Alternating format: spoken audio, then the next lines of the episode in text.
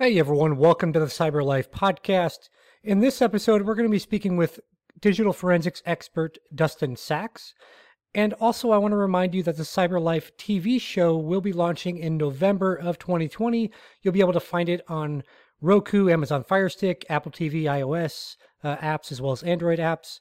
Web TV, and also on Google Play. And the show will be airing Wednesday evenings at 8 o'clock your local time. However, if you're not able to watch at that time, the episodes will go into a repository which many people have affectionately called Kenflix, the new version of uh, Netflix. So be sure to check out for Kenflix.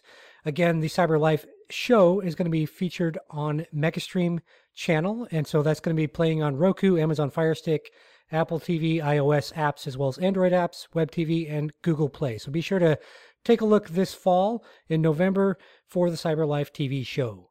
Hey everyone, welcome to the Cyber Life podcast. My name is Ken Underhill, your host. In today's episode, I have a special guest, Dustin Sachs. Dustin, first off, welcome. Appreciate you taking the time out to, uh, I know you're a busy guy. Appreciate you taking the time out to uh, jump on the podcast here. Do you mind just uh, giving the, the audience a brief uh, bio or introduction to who Dustin really is?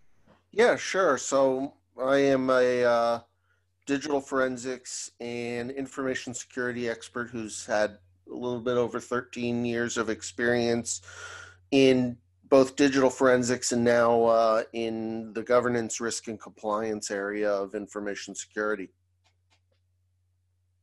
Excellent. And so you hold a number of uh, industry certs, and we won't read through all those. Um, you also hold an MBA, which I found interesting. Was there what kind of drove you to get into security? Because you know your your undergrad, I know is I believe political science. You've got the MBA. What kind of made you sort of hop the fence over to security? Yeah, so um, you know the MBA that I got, I was very fortunate that um, the university I went to for undergrad, University of South Florida in Tampa, um, has a program, has their MBA program, which has several specializations, and one of them happened to be um, a specialization in cybersecurity. So, you know, what, what made me make the jump, I had done a, a year law school after graduating with my degree in political science and was really interested in computers. This was back in, you know, 2004, 2005. So, uh, computer forensics was a very new industry and really kind of made the jump into into security and forensics really out of kind of just it was something that interested me. It's something i've always kind of had a little bit of a of a knack for is just dealing with kind of the underlying how does a computer work and how can a computer work and be used by a bad guy to do things that they shouldn't be doing. Awesome um, and so, Dustin, you and I kind of decided to focus this episode to, to, helping smaller business owners that might be listening out there. So, um, starting off with, what are some things like as a business owner, you you hear all these IT or security people talking about backing up your data, but what are some ways that a, a business kind of getting started out there can do that? Are there certain things they should be doing to be able to back up the data? Do they need to have a whole you know their own technology set up in their backyard or something or or is there are there easier ways for them to back up that data these days? Yeah i mean having having backup of your data can't be understated. Just with the increase and the numbers of uh, ransomware i saw some statistic that said that in the first part of 2020 alone there was a 220% increase in the amount of ransomware out there. Um, you know backing up your data and having a, a, backup of your data is going to be very important. And it's also important just from a basic business continuity and disaster recovery standpoint. And there are some great tools out there carbonite and other online backups that you can use. Um, even just simply getting getting a hard drive and backing up the data to a, an external hard drive that you keep in you know an office somewhere as long as you're backing up and you're putting the data somewhere that is going to be secure, that's going to be separate from the network, is really the important thing. And you can do it for, you know, a hundred dollars, you know, even less depending on on how large um, how, how much data you're actually backing up and there are really great also built-in tools within windows to backup computers. Awesome. Uh, do you mind just sharing what are some of those tools uh, just since the audience probably doesn't necessarily know what those are? So within i know within windows 10 there's a the backup and recovery um, option. You can go to the you know you can go to your search bar and search the word backup and it'll take you to the options within windows that'll allow you to back up your computer to an external hard drive and those are i mean that's a really good kind of point in time snapshot of a machine that if you need to recover the machine you can.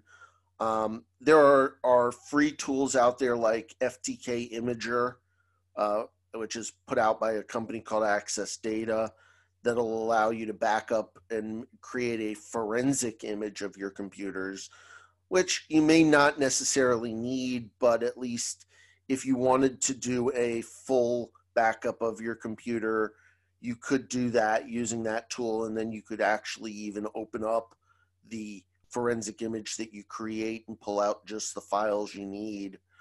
Um, you know backup backing up as well using you know a carbonite or an online backup uh, even even backing up your data to onedrive if you've got microsoft office um, and microsoft uh, office 365 or something like that in your environment backing up to onedrive even is a good idea.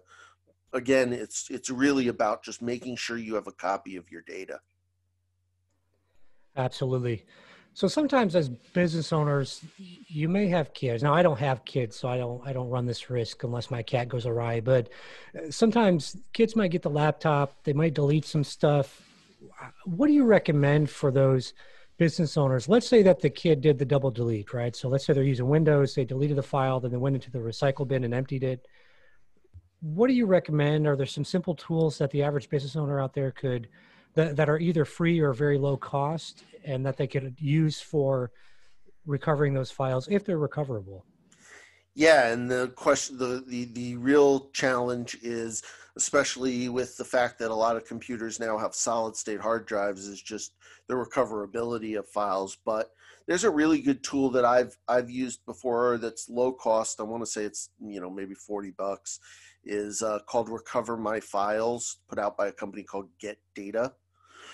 Um, there are also you know you could you you could find somebody who has the kind of skills like I do who would be willing to help out for you know little or no cost um, to recover data using forensic tools. But um, you know the other the other thing that you could also do is again using using a tool like FTK Imager Lite um, or Imager that Access Data puts out. If you get to the to the files quick enough, you can recover deleted data using those tools.